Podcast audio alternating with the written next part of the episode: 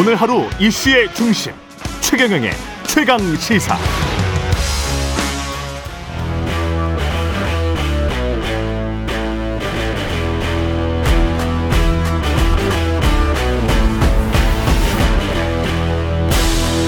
네, 한 주의 시작, 여의도 정치를 깊이 있고 날카롭게 다 들여다보는 시간, 정치 먼데이. 오늘은 장윤선 정치 전문 기자와 함께하겠습니다. 안녕하십니까? 네, 안녕하세요. 예, 천공 관련해서, 천공이 아니고 백재권 씨입니까?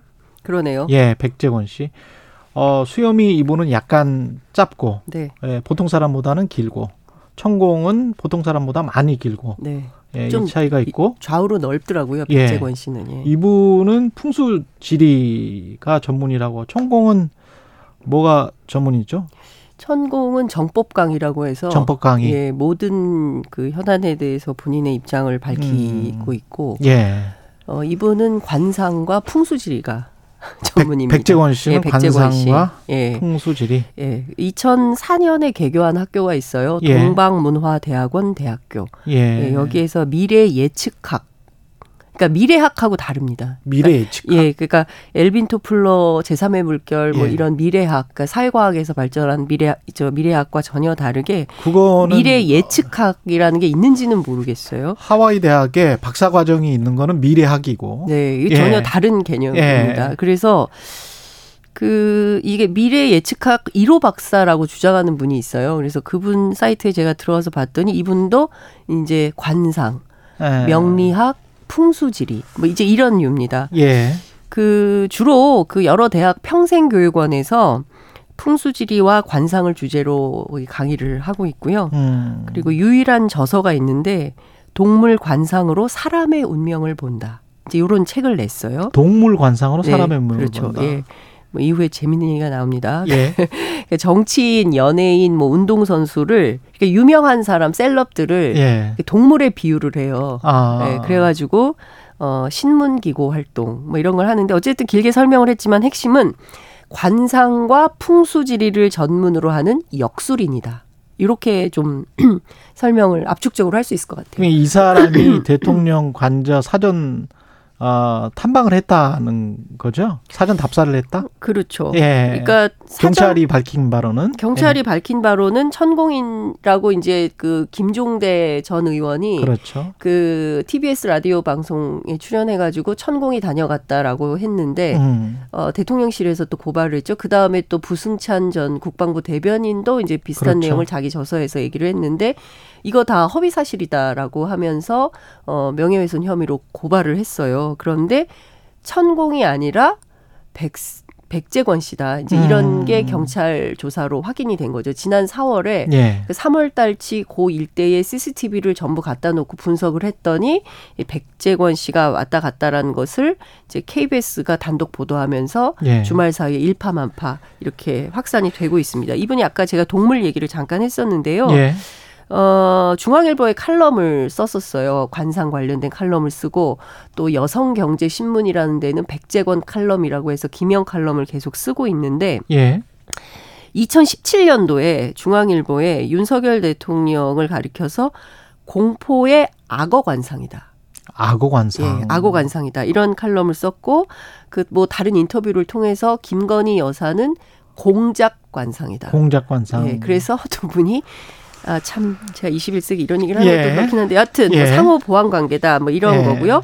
작년 2월에 월간조선 인터뷰를 했는데, 서울중앙지검장 재직 때 지인 소개로 윤석열 대통령 부부와 만난 적이 있다. 이런, 예. 주장을 했습니다. 2018년인데요. 이때 등장한 지인이 누구냐면, 중앙홀딩스의 홍석현 회장이다라는 얘기가 있죠. 예, 뉴스타파의 시민부 기자가, 예, 2020년에 한 보도. 그런데 아닙니까? 이때 이제 이때 이 백재권이라는 인물은, 예. 등장을 하는데, 이때 어쨌든 이게 술자리 얘기를 하는 거거든요. 인사동 술자리에 홍석현, 예. 회장과 윤석열 당시 지검장이 만났는데, 그 사이에 백재권이라는 인물이 있다. 근데 이제 지인 정도로 소개가 되는데, 예. 이게 구체적으로 백재권이라는 이름은 등장하지 않았었죠. 예. 근데 여하튼 이제 중요한 것은, 이 사람이 언론기고 인터뷰 등등을 통해서 윤석열 후보는 이 시대에 필요한 존재고 관상 좋은 대통령이며 운 좋은 대통령을 뽑으면 국운이 좋아진다며 뭐 이런 주장을 했어요. 그리고 용산으로 용산이 명당이다. 예. 뭐 이런 얘기를 했고 용산으로 대통령 집무실을 옮겨가지고 그동안 막혔던 혈이 뻥 뚫리는 효과가 나타난다. 그 증좌가 지난해 지방선거에서 국민의힘이 승리한 거다. 뭐 이런 등등의 얘기를 하고요. 대선 전에는 윤석열 후보의 조상묘가 명당이기 때문에 큰 권력자가 나올 거다. 이런 주장을 하기도 했고. 이것도 다 백재권 씨 주장이죠. 네, 본인 주장이죠. 네. 그리고 또 대통령 취임식에 내가 초청됐었다. 이런 내용을 본인 SNS도 활발히 하고 있습니다. 다양한 SNS 활동을 하고 있는데요. 본인이 얼마나 관상에 능통한가. 뭐 이런 등등의 이제 주장을 하고 있어요. 역술인과 풍수지리가가 한 몸이군요. 사실은. 사실 그게 역술 술의 영역이죠. 풍수지리라는 그렇죠. 것도 사실은 뭐 옛날 조선시대 때나 뭐 그렇죠. 이런 거지. 예. 최근에 뭐 누가 아파트 가면서 뭐 풍수지리 보고 뭐 배산임수 이런 거 따지고 이런 거 안 하지 않습니까? 예. 근데 어쨌든 굉장히 특이한 거죠. 예. 본인이 얼마나 능통한가. 2017년 대선을 자기가 예측했었다. 뭐 김정숙 여사를 보자마자 나는 그가 영부인이 된다는 거를 알겠더라. 뭐 조선시대 같으면 이미 어린 나이에 왕비가 로 간택됐을 상이다. 뭐 이런 등등의 얘기를 하고 있어요. 근데 그 당시 2017년에는요.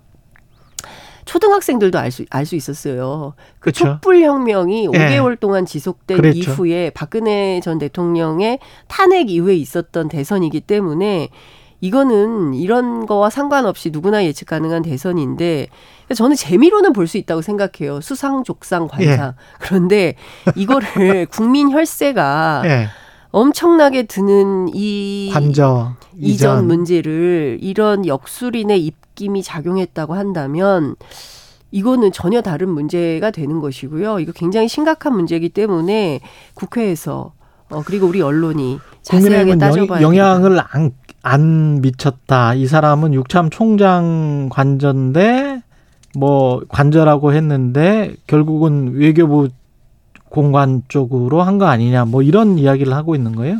국민의힘 쪽은? 그렇죠. 국민의힘은 이 사람의 주장이 그렇게 크게 먹힌 것은 아니다라고 익명으로 대통령실 관계자가 주장을 또. 하고 있어요. 근데 늘 익명으로 합니다. 실명이 거의 없어서 참 안타까운데 왜 이렇게 익명을 많이 하는지 알 수가 없는데 여하튼 이 사건 뜯어볼 게 굉장히 많은데요. 첫 번째 경찰의 수사 태도입니다. 수사 태도? 그러니까 그 오늘 아침 라디오에 그 부승찬 전 대변인이 출연을 해서 경찰이 이렇게 물었다는 거예요. 천공이 아니면 어떤 마음이 들 것 같냐. 뭐 이런 걸 물어봤다는 거예요. 조사 과정에서.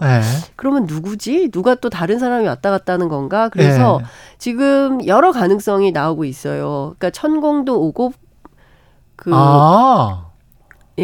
백재권 씨도 왔다 가고 2중, 3중으로 그래서 제가 왜냐하면 이 사건 초기에 제가 다양한 방면으로 막 취재를 할 때 국민의힘 관계자들이 그런 얘기를 했어요. 풍수지리는 한 사람한테 보지 않는다. 아, 그래요? 여러 사람이 본다. 그래서 다 왔다 갔을 수가 있다. 여러 사람이 왔다 갔을 수가 있다. 뭐 이런 얘기가 있습니다. 근데 중요한 것은 아직까지는 주장이고, 주장인 거고요. 백재권 씨는 한번 이제 갔다 왔다는 건 된 것이고요. 근데 천공이 갔다 왔는지 안 갔다 왔는지와 관련해서도 경찰은 알고 있겠죠. CCTV를 다 봤으면. 그러면 이게 확인이 되면 뭐 이번 달 안에 발표한다고 하니까 경찰 수사가 어떻게 되는지 확인을 좀 해봐야 될 것 같고요. 중요한 포인트는. 공관 근무자에게 이 백재권 씨가 다녀갔다는 진술을 확보하고도 백재권 씨를 불러서 조사하지 않았다는 것입니다. 왜 조사를 하지 않는지 물어볼 게 너무나 많잖아요. 그렇겠죠. 당신이 정말 갔다 왔냐, 왜 갔냐, 누구 부탁을 받았냐, 돈은 어떻게 받았냐 등등에 대해서 정말 확인할 내용이 많은데 왜 이분을 지금까지 소환 조사를 하지 않고 있는 건지. 다른 참고인 조사들은 다 하고 있는데 왜 백재권은 부르지 않는지, 천공도 부르지 않고 있습니다. 이 사람들 왜 안 부르는지 경찰의 수사 태도를 문제 지적을 안 할 수 없고요. 두 번째는 이게 대통령실이 주도한 고발 사건입니다. 그렇죠. 대통령실이 그때 뭐라 그랬냐면 역술인 개입 의혹은 공무원과 국민에 대한 모독이자 악의적인 프레임이다. 맞아요. 이런 그렇게 주장을 이야기했어요. 했어요. 예. 근데 어제 한겨레에 뭐라고 얘기를 했냐면요. 이거 역시도 대통령실 관계자인데 전통문화 풍수지리 관점에서 보기 위해서 자문 요청을 한 바 있고 왔다 갔다. 당시엔 천공이 이슈가 됐기 때문에 그 부분만 아니라고 얘기를 하면 됐고 만약에 백 씨가 특정이 됐다면 얘기했을 텐데 그런 상황은 아니었다. 이렇게 아닌데? 주장을 하고 있습니다. 대통령실에서 분명히 다른 이야기를 많이 했어요. 예, 관련해서 당시에. 이날 그러니까, 언론 공지를 통해서 역술인이 네. 의사결정에 참여했다는 식의 터무니없는 가짜 의혹을 제기하는 것은 지금 아까 말씀하신 대로 공무원들과 국민에 대한 모독이자 악의적 프레임이다라고 이야기를 했어요. 예, 이 사람이 그러니까 역술인이 아니고 풍수지리학자라고 갑자기 이제 이름을 둔갑을 하는 거죠. 이름을 바꿔가지고 이 사람은 역술인은 아니다. 근데 아까 대학 교수라고 계속 얘기를 하고 있어요. 아까 뉴스 언박싱에서도 이야기했습니다만 풍수지리학자와 역술인의 차이가 뭔지를 과학적으로 좀 밝혀주시기 바랍니다. 그러면 예, 이거 다 미신 아니에요, 솔직히. 그렇죠, 다 예. 미신인 거죠. 예. 사실 이런 식으로 그러니까 처음에는 역술인 뭐 그러다가 풍수지리학자, 예. 이러다 관상가, 뭐 이러다가 지금은 대학 교수. 이 백승권 씨가 아까 관상도 보고 역술도 한다는 거 아니에요? 그렇죠. 예. 그런데 이게 무슨 마치 관계가 없는 거죠. 국민들에 대한 기망 행위입니다. 국민들을 얼마나 우습게 보면 이런 식으로 말바꾸기로 넘어갈 수 있다고 생각합니까? 그러니까. 저건 있을 수 없는 일이라고 생각을 하고요. 더 예. 중요한 포인트는 청와대 이전 TF팀장이었던 윤한홍 의원, 그다음에 예. 부팀장이었던 김용현 경호처장 둘 다 지금 언론 취재에 응하지 않고 있고 경호 보안 업무에 대해서는 특별하게 언급을 안 한다. 뭐 이런 방침을 밝히고 있는데. 경호 문제도 있군요. 예. 아니, 경호 문제가 제일 심각한 거죠. 이 사람이 예. 민간인이에요. 그렇죠. 그 민간인이면 이분이 그런 국가보안시설에 들어갔을 때 상당한 제재 조치가 있습니다. 지금 그 지역에는요.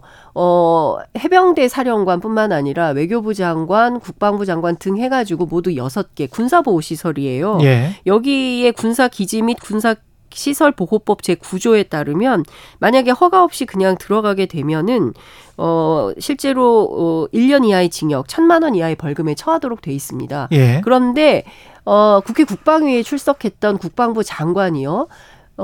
출입 기록이 없다 그랬어요.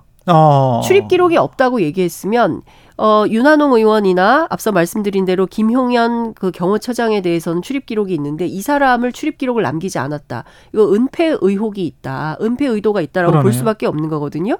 그러면 이 문제에 대해서도 이건 국회에서 따져 물어야 됩니다. 적절한 조치가 필요하고요. 이게 지금 보통 심각한 문제가 아니에요. 따져봐야 될 문제들이 너무나 많기 때문에 예. 그냥 넘길 수 없는 매우 심각한 사안이다. 대통령실의 입장이 계속 바뀌고 있고 예. 예, 강구할 수 없습니다. 백재권 씨 관련해서 그렇고 천공은 아니었다라는 이야기고. 아니 그리고 무엇보다 당시에 예. 왜 갑자기 그 대통령실을 이전하는가에 그렇죠. 대해서 국민적 의혹이 컸고 여론조사를 했어요. 그랬을 때 상당히 국민 과반 이상이 반대했습니다. 가지 말고 예. 일단 가려고 하거든 준비를 해서 절차를 밟아서 문제없이 해놓고 이사를 가자. 이런 여론이 굉장히 높았는데 이거 다 무시가 됐습니다.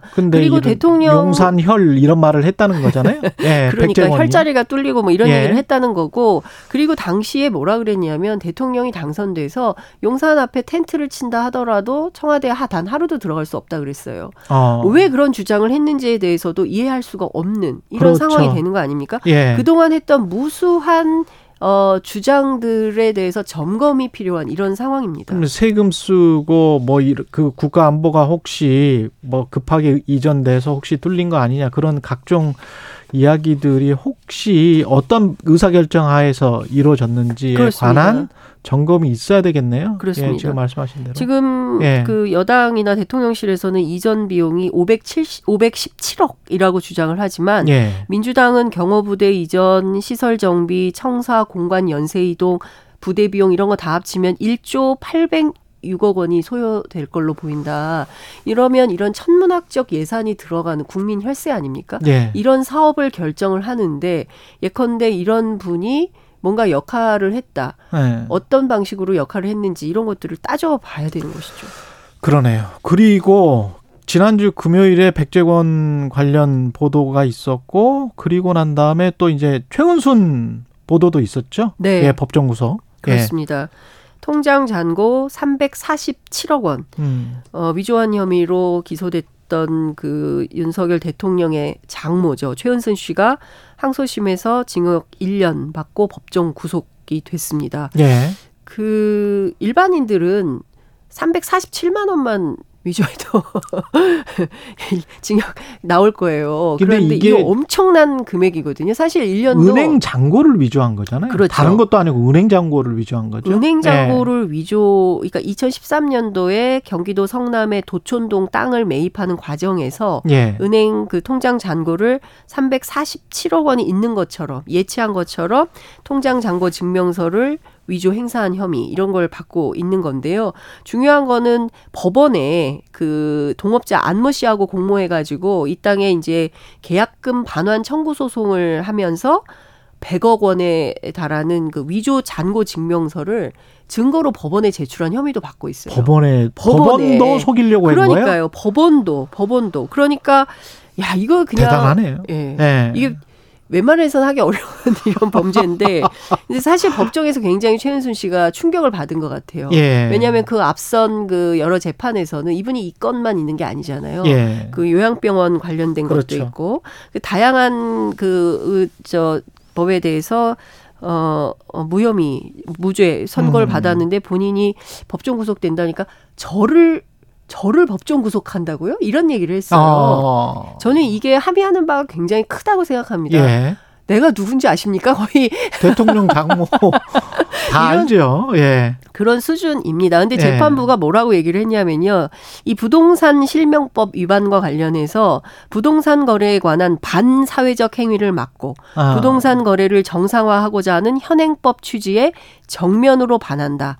피고인이 주도해서. 부동산 투기했다는 이야기예요. 투기했다는 얘기죠. 그리고 피고인이 주도해서 막대한 이익을 실현하는 동안 관련 개인과 회사가 피고인의 뜻에 따라서 이용당했다. 자신이 이익을 추구하는 것에 경도된 나머지 법과 제도 그리고 사람이 수단화된 것은 아닌지 우려스럽다. 이렇게 지적을 했습니다. 죄질이 매우 무겁다. 매우 나쁘다. 이제 이런 주장을 한 거거든요. 그러니까 그냥 넘기기 어려운 이런 상황인데 뭐 하나님 앞에서 약을 먹고 이 자리에서 죽겠다 이렇게 절규를 하다가 법원 관계자들한테 들려서 퇴장당하기도 했는데 이것도 좀 이상합니다. 그 저 크리스찬들은 이게 스스로 죽겠다 이런 말 잘 안 합니다. 이것도 이 자체가 죄이기 때문에. 이분이 크리스찬이세요? 하나님 앞에서 약을 먹고 하나님 앞에서. 뭐 종교는 잘 모르겠습니다. 알 수는 없지만 하여튼 이런 주장을 했죠. 예. 그 이게 지금 대통령도 10원 한 장 그 이야기를 했기 때문에 지난 대선 때 윤석열 후보가 거짓말을 한 것 아니냐. 이거는 송영길 민주당 대표의 이야기인 것 같고. 그리고 민주당도 비슷한 논평을 어제 냈고요. 그리고 보수 언론들도 민주당의 주장을 인용해서 대통령의 어떤 입장을 촉구하는 그 뭐 사설이나 칼럼이나 그리고 이제 기사들이 나오고 있는데요. 말씀 주신 대로 지난 대선에 그 후보였던 윤석열 대통령이 내 장모가 사기를 당한 적은 있어도 누구한테 10원 한 장 피해를 준 적이 없다. 이런 주장을 했습니다. 대통령실에 물었어요. 기자들이 이 사건 관련돼서 대통령실 입장이 뭐냐라고 했더니 사법부 판결에 대해서 공적으로 언급하는 것은 부적절하다라고 주장을 했는데요. 이 정도 되면 대통령 사과해야 됩니다. 그리고 과거에 다 했어요.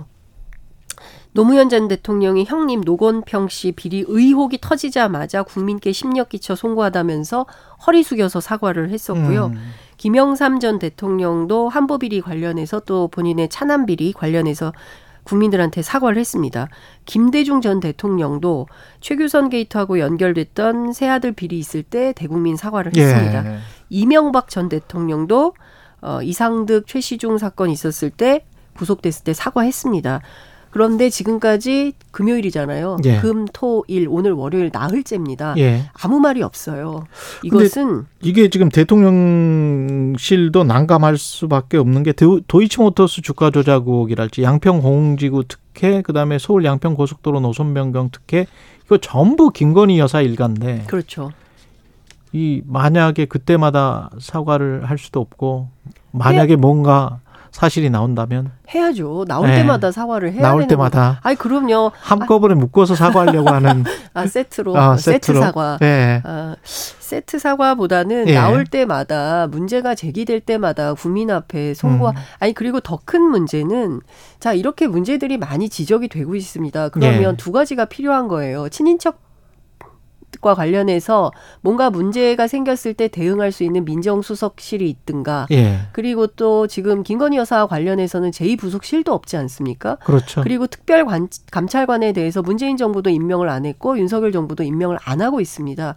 그러면 이런 관련된 일들이 터질 때마다 그렇죠. 아무 말 없이 국민들을 기망한 채로 이렇게 없던 일처럼 입 꾹 다물고 유리할 때는 적극적으로 나서서 무슨 그 국어, 비문학, 킬러 문항까지도 주장을 하면서 역술인이 아니고 풍수지리학자다 라고 주장을 하면서 이렇게 중대한 문제에 대해서는 아무런 언급조차 하지 않는다. 제가 보기에는 국민들 입장에서 볼 때는 이런 대통령 처음인 거죠. 있을 수 없는 일입니다. 대통령실 이전 관련해서 아까 반대 여론이 과반 이상이라고 말씀하셨는데 실제로 KBS가 한국 리서치에 의뢰해서 2022년 23일부터 24일까지죠. 대통령 집무실을 취임에 맞춰 용산 국방부 청사로 이전하겠다는 대통령 당선인 계획에 대해서 어떻게 생각하냐라고 물으니까 그때 당시에 53.8% 과반 이상이 맞네요. 반대, 찬성 40.6%. 자세한 내용은 한국 리서치 홈페이지 참조하시면 됩니다. 예, 여기까지 듣겠습니다. 장윤선 정치전문기자였습니다. 고맙습니다. 네, 감사합니다. 네.